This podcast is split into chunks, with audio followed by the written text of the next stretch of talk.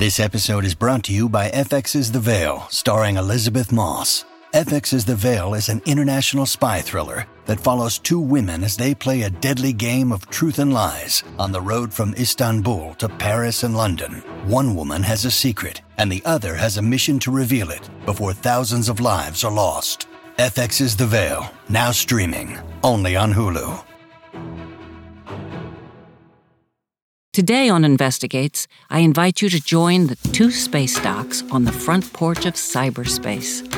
With a cool glass of lemonade and your feet up, as Bob Picardo and I pilot our mental spaceships and investigate our respective universes. Okay, I will just say, join me for part two of Robert Picardo on Gates McFadden Investigates. Who do you think you are?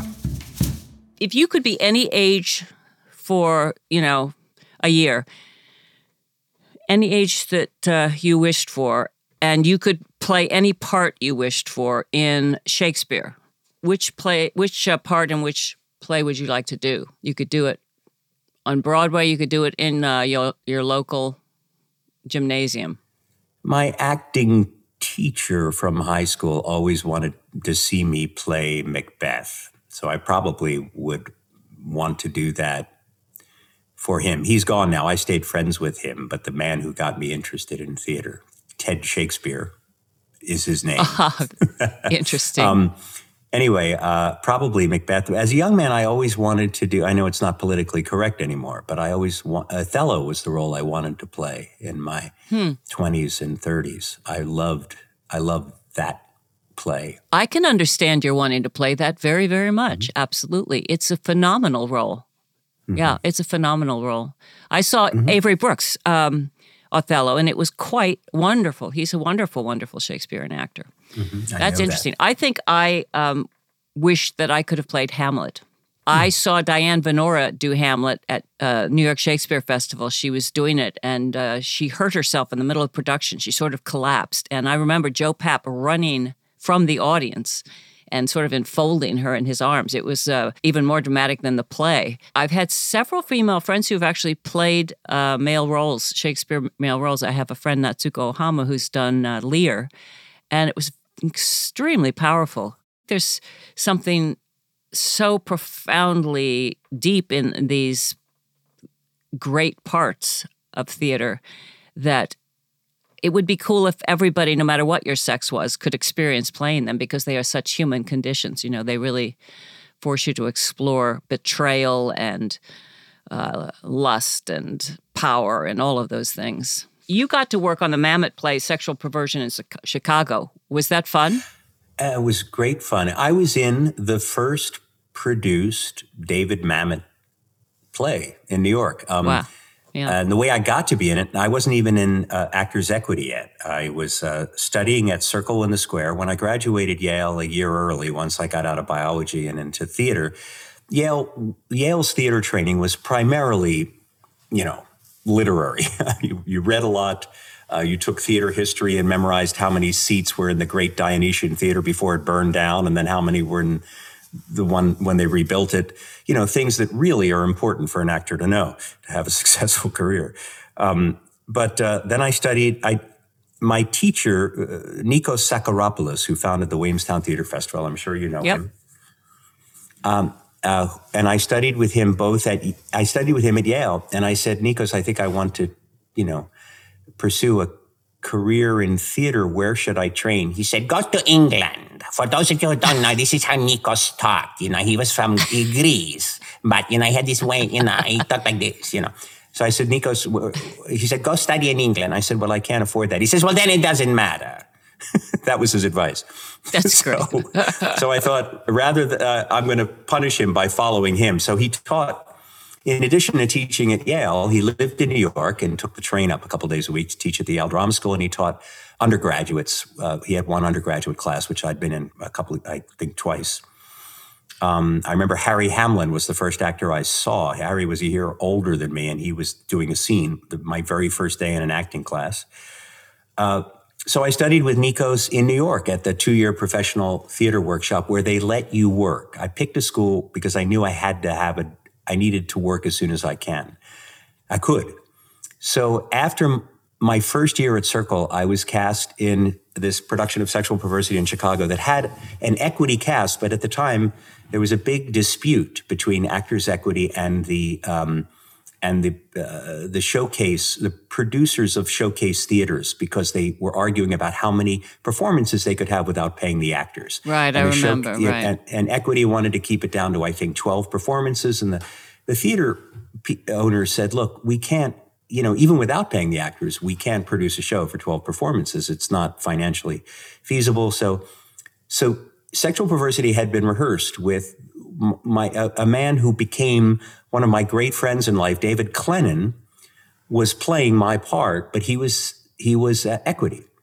I didn't even know David at the time, but they canceled their production after they were fully rehearsed and hired non-equity actors so that they could run the show longer. And I got that mm. part, the part of Danny, the part that Rob Lowe played in the movie based on the play. Mm-hmm.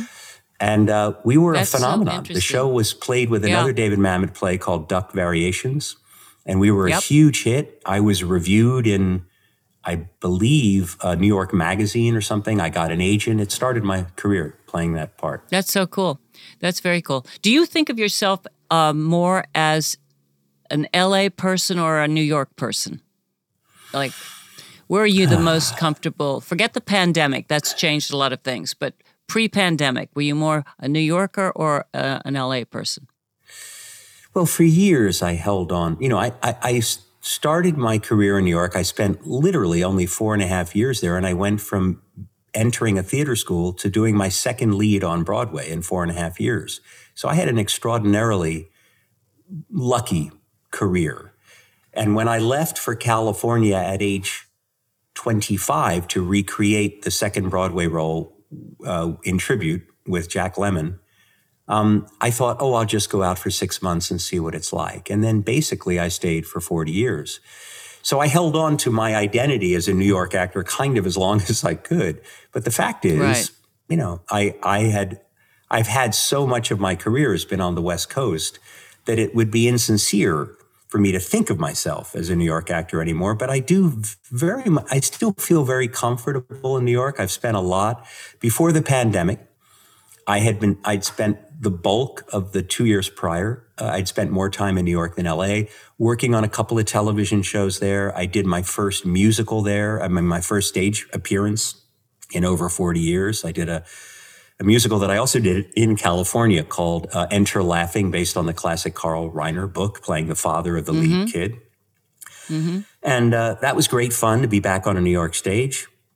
And I hope that this is what life, before the pandemic, I thought, well, this is what life will be now. I'll do a little, do some television acting in New York and keep up my, you know, health coverage. And then I'll do a play or two a year. That was my dream. And then, of course, you right. know, life intervened. And uh, I've been living out the pandemic uh, in uh, California, in Northern California. And I've come down a couple of times to work safely on uh, in LA, and I'm working on another show I'm entering the COVID bubble on another show in about 12 days. And and then other jobs I've turned down. I even got hired for something. I was tested for COVID five times and ended up leaving the job because I didn't feel secure starting yeah, it. You know, that's I thought, good. You know, I uh, and you they were very gracious about health. it. They let they said anybody who doesn't want to move forward now that they've yeah. had several outbreaks in the crew, they let anybody leave. And I was the oldest guy in the episode, and I thought you know, working with actors in their twenties and thirties. Did you get said, sick gonna, after the cruise? did you get sick after the cruise? I did not, and I did, and uh, do, several of us did. You feel that you had COVID? Did I you get do. tested for antibodies? I did, but I got tested after I it was over three months, and they're unclear how long your antibodies stay. Um, luckily, it was not a horrible case, but I was out of commission really for three weeks, and uh, it took a long time to get my energy back, but uh, I stayed at home. But again, I wasn't tested. I did. I would have certainly gone to the hospital had it gotten any worse. But uh, I I just wondered because several people who were on the cruise, Nana thinks she had it, and she thinks that she probably gave it to me. so there were a couple of people who had it. Um, But luckily, if you were healthy, we were lucky that it didn't hit us harder, whatever it was. But the Mm-hmm. signs were all, the symptoms were completely COVID, uh, loss of smell. All Well, you're not that. the only person, as you know. There have been others who told me that Yeah. that they felt that, Yeah. and uh, we were very lucky that a nobody Yeah. got seriously ill, and that it didn't, you know, sweep through the whole. We the day that we stepped off the Star Trek cruise, which was the eighth of the eighth or 9th of March. I think the eighth. It was a Sunday morning, and that very Sunday, Anthony Fauci said for the first time on Meet the Press, "If I were over 65 years old, I wouldn't be getting on a cruise ship." And That's I was I over 65 and had just stepped off one. So we we, But we I were had the been last worried kind of all. window. I was worried all during the cruise. I was very, very careful. I had brought tons of sanitizers, hand sanitizers, Clorox wipes. I was very, very cautious. Uh, and had we not been under contract, I, I don't know if I'd gone because I was already worried about um, getting getting sick. But it ended up everything's fine, and uh, we we all have survived. And in a strange confluence, I noticed on social media that you and I got our vaccines exactly at the same moment yesterday. Isn't it perfect? I know it's Mm-hmm. fantastic. I was at I was at the forum. Were you? No, I was in uh, Northern California, so Oh, that's right. Of course. I, of was not even in a mass site. I was. I went to a university hospital, and I. I mean, I had an appointment that I got. I signed up as soon as I could, but within an hour of each other, we both. And did you? And we both got Isn't the that Pfizer amazing? vaccine. But I certainly wanted to get it, and I'm very glad I did. So, Mm-hmm. talk about what have the effect your two daughters have had on your life because you have two wonderful, wonderful daughters. I've met them both. They are just terrific. They adore their dad, as they should. But tell me, um, tell me an individual moment with each of them that is one of your more treasured moments. Wow, well, there's so many uh, to pick from. I might as well, since ultimately uh, the common bond between us and our, your listeners is, is some level is Star Trek. I might as well start with a story when they were very young and I was cast on the show. Uh, you know, your kids when you when you when Daddy's an actor, I want you wonder how much the kids really understand. Uh, it, you know, for example, on China Beach, which I did before Star Trek, I played a leading man, so I wore a hairpiece. So I would, Daddy would come home from work, and she would run and go, "Daddy, Daddy, Daddy," and I would kiss her and put her down and take my hair off. And I thought, my poor child is thinking that every father comes home. She's going to be pulling on the hair of her friends' fathers, thinking everybody's every father's hair comes off. But she didn't. She got over that. Now, when I was cast on Voyager, Gina, my younger daughter, was about four and a half, close to five, four and a half. Um, Nikki would have been about six and a half.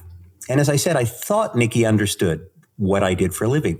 Gina just didn't get. She watched Star Trek and she couldn't. The thing that disturbed her the most is that I was so mean and unhappy looking in the show because she was used to me smiling all the time. And she, I remember her the first Star Trek episode. She said, "Why are you so mad? Why so mad? Why Daddy so mad?"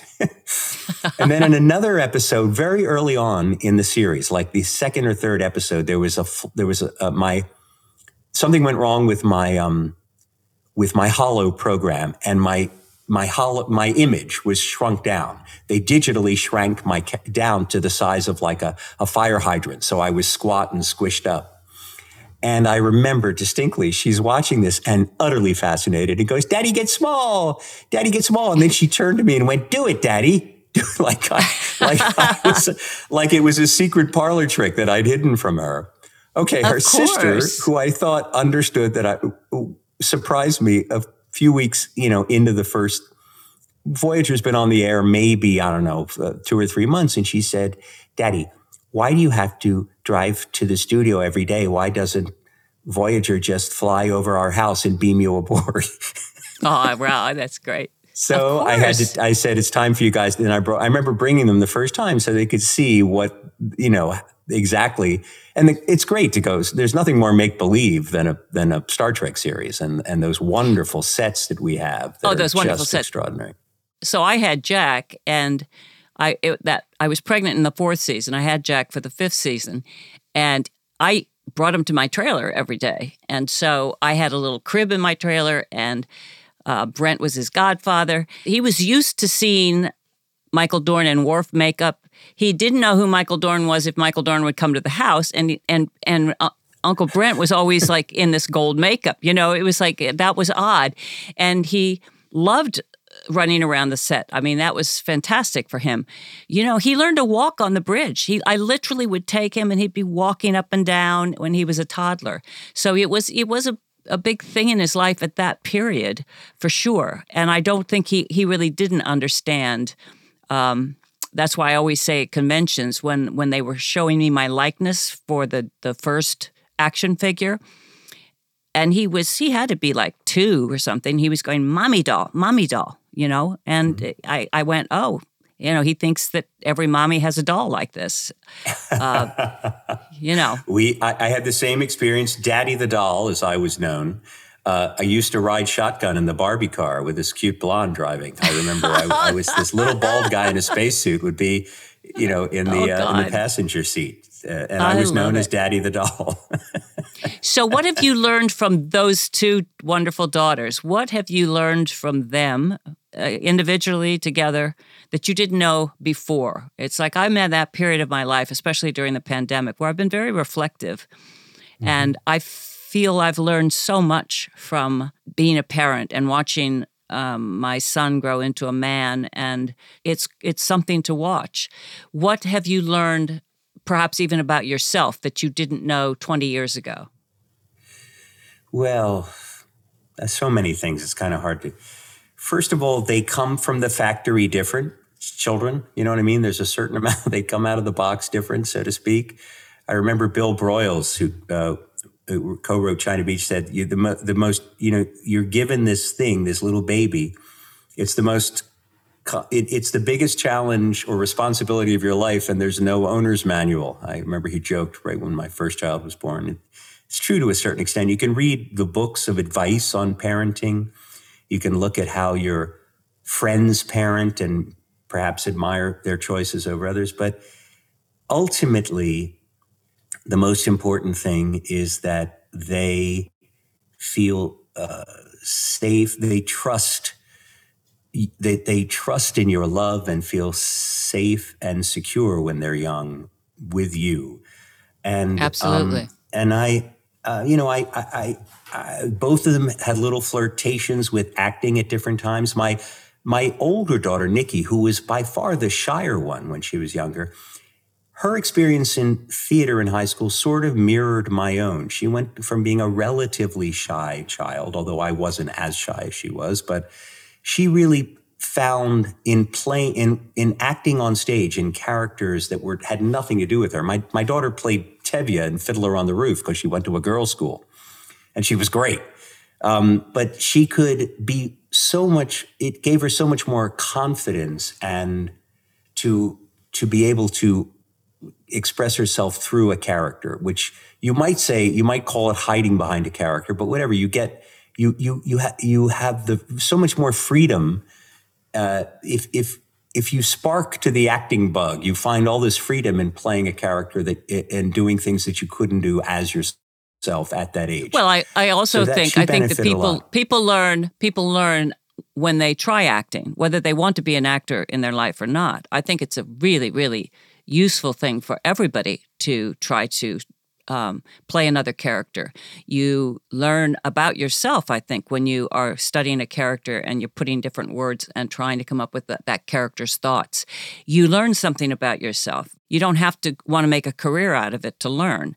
So I think it's great for kids to try that, just like it's great to learn how to deal with speaking in front of a group of people. Um, just how to deal with with uh, being nervous, all sorts of things. But what did you learn about yourself through your kids? Well, I I learned what was most important. I guess it sounds cliched. What's most important in life? My career became far less important to me the moment my first child was born acting that it takes on the responsibility of giving them of you know of earning money to give them everything they want but as far as my own I, I would say that the biggest, because the biggest joy of my life was being a parent, that it just it just made um, the the career got put in a different light. It was not, you know, it wasn't the most important thing the way it seemed up until that point. So, and it, so I guess what I'd say I learned the most of what, what to value most in life. And uh, we have a great relation. My kids and I enjoy each other's company. We can, even though they're adults now, they enjoy doing something with their with their dad, going, you know, whether it's seeing a play together or going to listen to music or just having a meal together. They and they, this is the longest I've ever gone uh, to bring it back home to the pandemic. I will have not seen both my daughters for a year for the first time in their lives. Wow. That's and, hard. Uh, and it's been really hard. It's great to, I'm in communication with them all the time. I talk to them sometimes on right. FaceTime every day, every other day. Uh, right, you know, right. Every week. So we talk, we text, we email, everything all the time. My, my younger daughter, Gina, is a professional editor, and she and I have, she got me started with a YouTube channel and she edits all of my videos I mean, she's she's she's got more work than she can possibly do. She does sometimes two jobs at once. And during the pandemic, both my kids are working away like crazy because they're both in careers great. in post production. The younger one, an editor, Nikki. Uh, the older one is in visual effects. She is a flame artist, which is the software uh, that does uh, digital correction in movies and television, and she is a what's called a beauty specialist and a senior flame artist. So she said, "My job is usually to make impossibly beautiful women look more beautiful." Um, uh, which, she, which, which she says I object to on certain moral grounds, but I do cash the checks. Both my kids have great senses of humor. They both make extraordinary faces, which I realize are their dad's faces over the changing table when I was changing their diapers. They now, I see expressions on their face that are absolutely mine. Uh, and uh, they love to make fun of me, to poke fun at me. They'll constantly bring up something I did when they were young that I've long since forgotten. Something stupid that I would say when they were two and three and four years old that they remember that I've forgotten. Like that's wonderful. Once in a while, my kids, if they if they're teasing me, they'll say "okie dokie, hokey pokey," which is apparently something I used to say to them when they were three, which I don't remember. But they love to they love to pull out the corniest things I've said and done from their entire lives and and uh, revisit them just to amuse each other when they're together. They were together in yeah. my apartment in New York this past weekend. Um, I needed some things sent to me. So my younger daughter Gina, who lives in Upper Manhattan, who just got a corgi puppy and is in love with this dog, and the dog is now house trained. She brought the dog to my apartment uh, in uh, on the west side, and and my and my other daughter from Brooklyn came and they met and had dinner and everything and talked to me on the phone. It was kind of like yeah, I was there. Great. It was sort of fun. This episode is brought to you by Shopify. Whether you're selling a little or a lot, Shopify helps you do your thing, however you cha-ching. From the launch your online shop stage all the way to the we just hit a million orders stage. No matter what stage you're in, Shopify's there to help you grow. Sign up for a $1 per month trial period at shopify.com slash special offer, all lowercase. That's shopify.com slash special offer.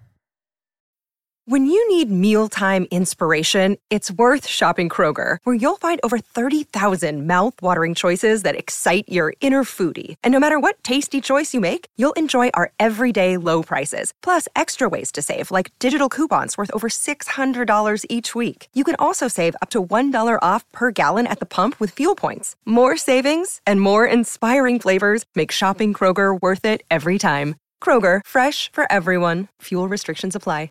Is there anything that you would have done better with them? Are there things that you you felt you didn't guide them as strongly in, or are there things that are your weaknesses that sometimes surface in them, um, and you go, "Well, they probably got that from me," and and now I'm going to try to help them to overcome that. Yeah, boy, you ask very interesting and deep questions. Um, for a while, when I was young, I wondered if I made the right decision sending them to girls' schools. They both wanted to go to girls' schools at that age. Mm. And then, of course, at a certain age, you sort of, they, I could see them wondering whether they made the right choice. They went to mm. really good, academically strong private girls' schools in Pasadena. Two, of course, my children, they went to competing rather than the same girls' school. They had to go to competing oh.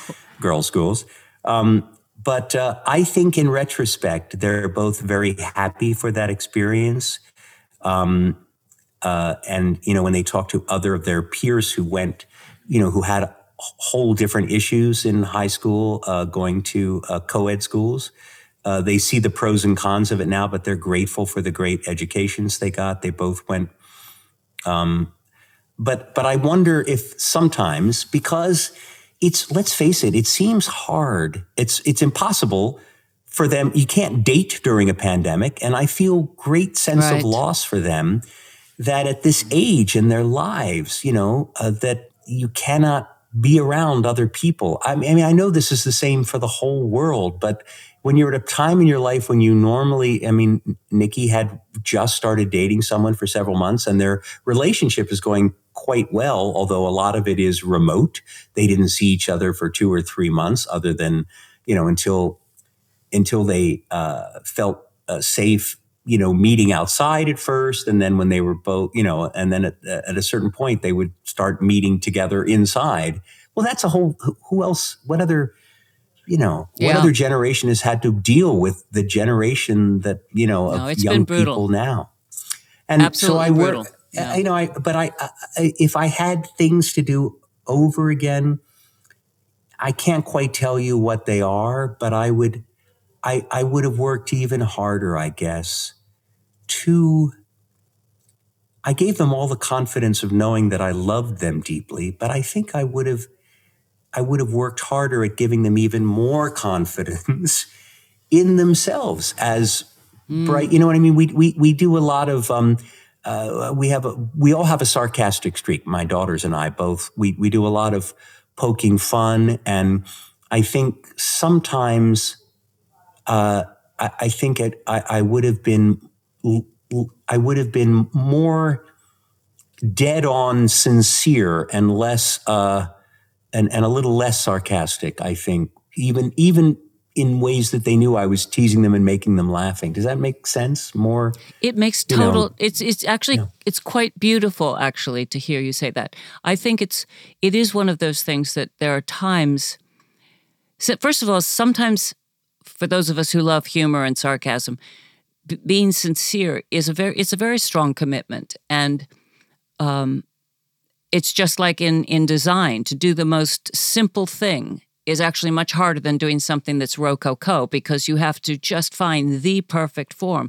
Sincerity, true sincerity, is a commitment, and I think it's lovely what you said. Obviously, you can't one can't be totally sincere every moment, nor should one necessarily. But I think I know that your daughters feel unconditional love from you. You can see it when you're around them, you feel it. And that's a wonderful thing. So clearly, you've given them the biggest gift that you could have given them. Being a mother has been the greatest, bar none, greatest experience of my life. Uh, and it continues. I still am growing and learning. And I feel what's extraordinary is to have that wonderful experience of your child excelling in places that I don't feel I ever could excel, but I'm watching someone else do it, and it's it's a beautiful thing to see them metamorphosize into or, or is that the word? I don't know. There, there's a transformation that goes on you know from being someone who's holding on to your hand and all of that and it's a beautiful thing. It's it's it's uh, something that i I keep learning from every time I'm in touch with my son. And I too miss deeply those connections of being able to have just he's much taller, he's six three. He just can put that arm around me. and it's huh. it's the most lovely, deep feeling of comfort and love that you know you can share and i can tell immediately when i annoy him i now understand how to change that behavior better than i have before even though i keep annoying him but that's wonderful because you keep growing right uh, I've learned so much from my child and also my nephew and my niece, uh, with whom I'm very close. They have given me hope. Some of the young people are having a very rough time right now with the pandemic, but I really believe in uh, in youth. I have met more wonderful young people than I I can count, and I'm really impressed with how they're dealing with things, and and I can just hope that uh, they're going to be okay. It's going to take them a while to pull themselves together once the pandemic is over, but they are at the future. Agreed, and and I um I I can't I I I booked because I got my first shot a vaccine, one of the very first things I did was sort of count the days and when I when it'll be two weeks after the second shot, and I booked flights uh, yesterday uh, so I could be there for my daughter's uh, birthday in mid March because Aww. it's a year is too long. So so I'm all excited that I'll finally see the two of them in about in about six weeks. So isn't that uh, great? Because we're we're both mm-hmm. we're both going to get our vaccines the same day, mm-hmm. and and maybe we'll run into each other at the airport when we go to see our kids. Does your son live in uh, in New York? No, he's now in Louisville. Oh. Uh, he's with the Louisville Orchestra. Oh. He also is mm-hmm. composing. Mm-hmm. He's doing things. And I have one more question and theme I, am really mm-hmm. interested in talking with you about, if you are able to give me sure. a, a few more minutes. And that is social media. It seems to me that so much of all of the social media is basically selling ourselves to people who we want them to buy what we're selling. Uh, we want to be liked. We want to be popular. We we are. It's self promotion. It's watch this, listen to my podcast, do this, and we have just become this society of selling ourselves, and and we're either a seller and buying this or liking this, and I feel I'm caught up in it. Gloria Steinem said we always are rating each other. It's like we get someone says, Who's the most popular captain? Who's your favorite captain? Who was the best doctor on Star Trek? And what happens is the people who are asking those questions just want more people to get involved so they will show that there's a lot of um, traffic. They want the traffic and they want to be liked and they want people to subscribe. When we were doing the fundraiser for Joe Biden, the, and then we did another one for the Georgia uh, runoff I was so impressed and blown away by the actors who were part of the Star Trek world.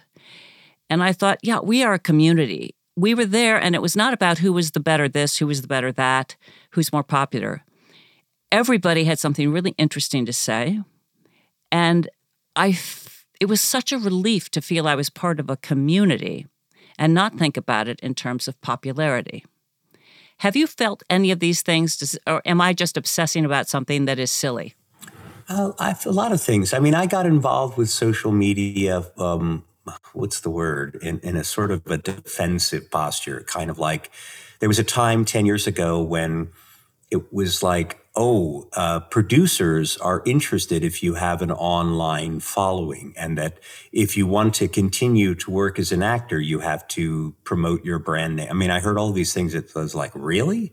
You have to do that? I've had a career thus far without doing that, but that, but I was sort of I, I, felt like I was kind of browbeaten. I've never been a Facebook fan. Facebook has so much people. It seems it's got so many people are going, look how fabulous my life is. For example, I have a, a friend, a, a, couple that you know if you looked at her Facebook, she you thought she thought her boyfriend was the best thing ever, and then you know, and there were all these wonderful things, and then like two months later, out of nowhere, she completely just sort of dumped him, and I wanted to say to her, well, don't you read your Facebook posts? Don't you know, don't you know how wonderful your life? I mean, it, it, it, was like literally she dumped him so quickly after one of these glowing posts that I thought, I wonder how much people get absorbed into creating the impression that their life is fabulous, regardless of how fabulous it really is. So Facebook right. has never been a, a, a big, I, I, I've, you know, that's the one that kind of scares me the most. Twitter, Twitter and Instagram, I use mostly as a well, Instagram. Certainly, I try to entertain people and I try to make entertaining either photographs or usually videos. During the lockdown, because I had no other outlet, I started to make comedy videos playing multiple characters. Um, I play the world's oldest gigolo, Alfonso. I play a, a character version of myself. I play a police detective. Now I have a brand new one called the telepathic composer who creates music in your head while he's looking at you. I do these little 30 and 45 second sketches as an outlet for me as a performer so that I feel creative. I've turned my doctor wife into a cinematographer and she shoots the videos. So it's a project that we do together. We go on location. We've shot them on boats in the water. We just and it's something we do just to amuse ourselves. And it, it became a way of sort of giving a little gift in social media to people who were locked down and bored and had nothing else to do but look on the internet. I thought I'm going to do something that hopefully will make people smile. And it was really modeled on Brent Spiner making that incredibly hilarious video last spring where he sings, They Want Me Back. And I thought, what a great thing to make something like that and kind of give it to your fans and I just thought the world of what he did. So my first video was was right. was a was an homage to Brent Spiner, right. and then I started making other ones. So I've been this is it's been fun. I loved I loved doing it, and it's made me feel somewhat less alone during all this, knowing that that people would get back and say, "Oh, Robert, I love that you make me laugh every time you do this. What a great time it's been to have something like this. So I get genuine responses that I'm that I'm proud of and I'm happy to see. So that's um, lovely. Um, that's you know, very lovely, and that makes perfect sense to me because I, I, think if if it is a way for someone to be creative and it's an outlet and you and you want to have a connection to to fans, I think it's it's terrific. But then here I am doing a podcast, which I never I mean, I didn't come up with this idea on my own. You know, it was mm-hmm. it, it was someone said we want you to do this, and I think many times in my life it's been something like that. Something falls into my lap, and I I'm sort of in a position of okay, do you want to learn or do you want to just like turn off and close off to an opportunity? And I think it clearly is a good thing to take uh, opportunities to be creative, to try new things. Even if you're going to fail, it it's it's better to try. And that's true about love. That's true about experiencing life i think. It's good to go forward. It's good to open yourself up discover things be curious i agree having said all of that because we came out of a period well we're still in a period of division in this country but it it you know you get a lot of um, i got a lot of angry remarks about how um, actors, entertainers should just entertain and shut up, should not have political opinions. You get a lot right. of uh, right. stuff like that, which always baffled me because if, you know, it's like if any, if people in other careers are allowed to have opinions, why, uh, and also we're not, every, people seem to have to be reminded we're on social media. We're not, we're not being paid to entertain you. If we're on social media That's voluntarily, right. it's a voluntary contract. If people want to follow you, let them follow you. If they don't like what you're saying, stop following you. Don't don't exactly. try don't scream at actors and tell them they have no right, you know, unless they're the actors that have your political point of view. People who say that to me, though, I say, well, okay, I'm also a mother. I'm also a teacher. I have been a teacher. So uh, are, are, teachers and, and, parents allowed to have opinions? Are they allowed to be on social media? Why is it just actors? But I do admire to get back to your original point about the, um, for example, the the, the uh, fundraising events that you were part of. I was invited to be part of the second one, and then I was disinvited because I guess somebody seen how I, I am. My message, sometime my my own humor, my own sarcasm, my own my own delight in parodying a situation somehow somehow works against me because they they looked at my posts and saw I think that the people that are disciplined among our actor group that were for that wanted to promote a candidate but they were disciplined enough in social media to present only the positive side of that candidate not the negative side of the candidate running uh, they were running against are the people that I think ended up helping the most. So I learned a lesson that sometimes Bob the cheap joke against the opponent is not the way to go if you really want to influence the way people think. Because I had done a lot of, I, I'd done a lot of, um, you know, I don't my remember you was, doing that. Well, my feeling was, let's put it this way: if the if the prior occupant of the White House could make fun of other people, could ridicule other people, then he then then he was putting himself in a situation where if you can right. dish it out, you got to be able to take it. So my feeling, was I did a lot of satire and parody and things like that, and I think um, because uh, they reviewed my particular tweet of the day, which was something like um, that we didn't uh, that that uh, voters of a certain party shouldn't bother to vote in Virginia in, in Georgia, excuse me, because the because it was so rigged anyway. If we were to believe one person, because the election had been rigged, why bother to go out, um, Georgia Republicans, and vote? Well, that was deemed to be that sort of snarky message.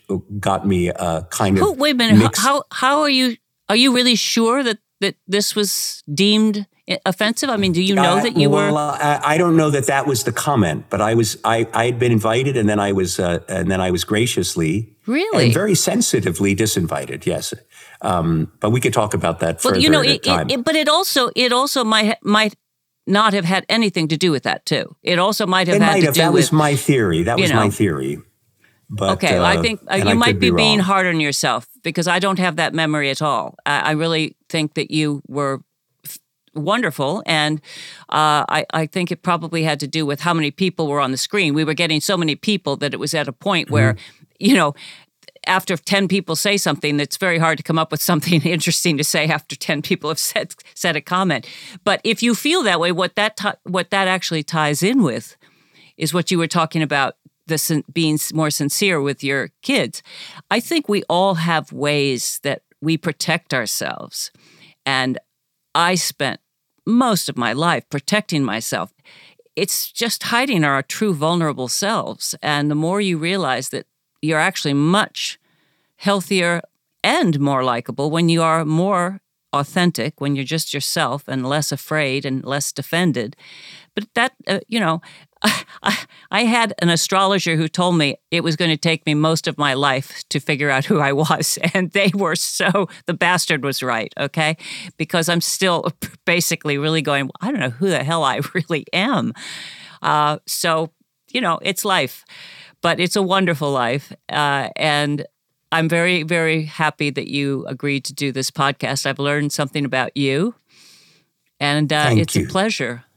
It's, it's so unique. This is first of all, it, I see why they wanted you to do this because you have a unique voice, and I mean that in the in the big sense of a voice. You have a unique. Uh, you have a unique, uh, a unique attack on doing a podcast. I don't just mean the beautiful richness of the sound of your voice. I mean this is unlike any other one I've ever guested on. And I'd like to close since we started with my family. Uh, I want to do two super quick stories my father, who passed away when I was nine, my brother and I recently had a conversation about how lucky we were to have the parents we did. And I said something like, you know, Joe, because Joe's my brother, because my dad died, uh, our dad died when I was so young, I, I wonder sometimes if he would have been proud of me, if he would have been happy that I became an actor, mm. because, you know, he was, he was first generation born in America and I kind of skipped you know, the, the, the, immigrants come and they work in selling fruit or whatever they have to do. Then the first generation become the business people. The second generation become doctors and lawyers, the professional people. That's what I was supposed to do. And then the third generation enter the arts. That was what, the way I sort of mm. thought that was the way you you, you lived in America. Uh, you know, you had to do something practical to to to warrant your your place here.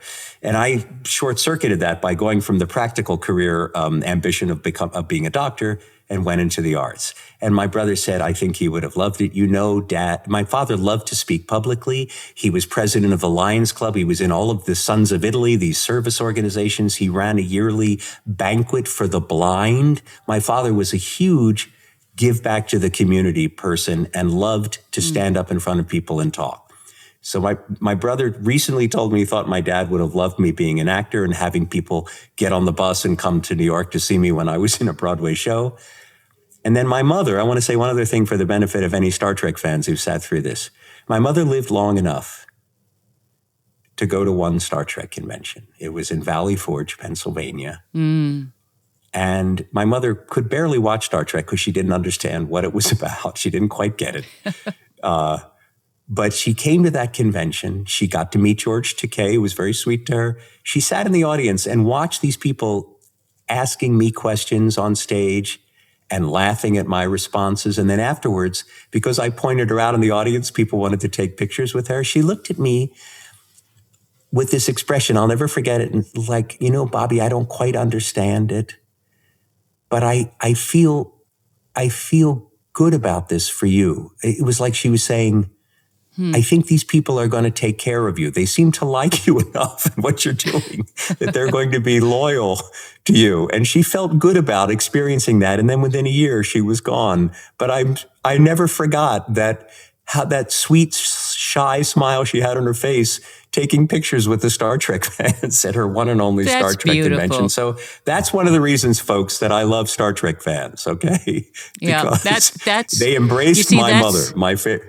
You know, my favorite person. You are so much sweeter than I am. Yeah, that's such a lovely two stories, and I think it's wonderful. You know, the love of your parents and knowing, feeling that your father would have looked down with pride at your life uh, and your two daughters. I mean, I know that that certainly he would have uh, adored them. Uh, I, on the other hand, when I was going um, coming to Cleveland Hopkins Airport, uh, Jack had thrown up on the plane. He was, uh, I think, about he was like about one and a half or one, and I just reeked of, you know, vomit all down my front still, even though I tried to, I spent the whole flight in the restroom. And, uh, and my father is picking me up at the, uh, at the airport and he's so proud I'm on the show. I mean, it's like, it's just, he would carry my headshots in his briefcase and every he was a hardware salesman and everywhere he'd go he of course would have the briefcase open up and then they'd see me and then they'd ask him and he'd say oh yeah that's my daughter you know so he was so proud but a woman comes up just as I'm getting into our car and she says, Oh, excuse me, excuse me. Are, are you Gates McFadden on Star Trek? You look so much like her. And I was just in that mood and I turned around and said, No, no, I'm not. And I got in the car and I turned around and there's my father nodding to her, pointing at me. Yes, she is. Yes, she is. So then I felt like a complete liar and a bitch. And there's my father saying, Yes, she is. And I Busted was so mean to dad. this oh, it was terrible. It was terrible. And I, I really was humbled by that. I thought, oh God, now, now this poor fan thinks I'm just a liar scumbag. Well, here's to our vaccinations on on the 21st, I think it is, Sunday. Mm-hmm. You it's gonna be you and me, baby, okay? And, right. and millions of others, I hope. But I love well, you. you. Thank, thank you so much. I love you too. Thank you so much for having me. This was a, a, a real, real pleasure. And I learned something. Oh, thank you. thank you. Bye bye. Robert Picardo. Yep, I learned something too. Not only about him, but also about how connected I am to my extended space family. Next week's episode is with Denise Crosby, where she talks about her journey into writing, about her past, and about her plans for the future. Hope you will join me for Investigates Who Do You Think You Are? In the meantime, as your pretend doctor, may I ask that you continue to wash those hands and wear masks? Above all, stay safe. Thanks for listening.